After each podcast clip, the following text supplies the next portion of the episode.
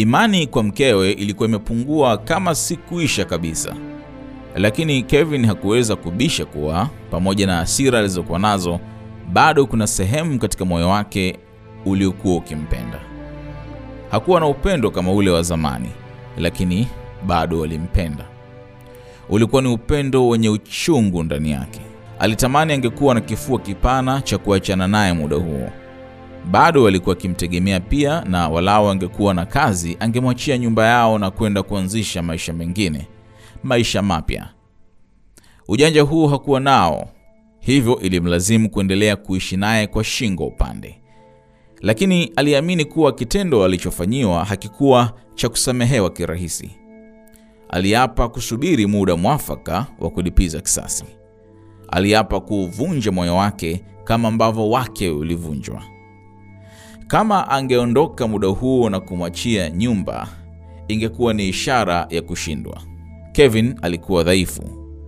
Udhaifu huo usingempa mazingira mazuri ya kulipiza kisasi stahili.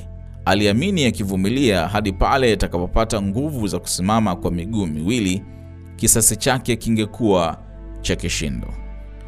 Priska alibadilika kwa muda mfupi kumwonyesha Kevin kuwa ameachana na Brian, lakini haikuwa rahisi kuachana naye. Aliendelea na uhusiano huo, lakini kwa umakini zaidi. Pia aliamua kutumia ujanja.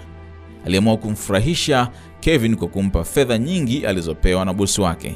Alimwelezea Kevin kuwa alizipata kutokana na bonus za ofisini kwao au kwa wateja aliyowasaidia.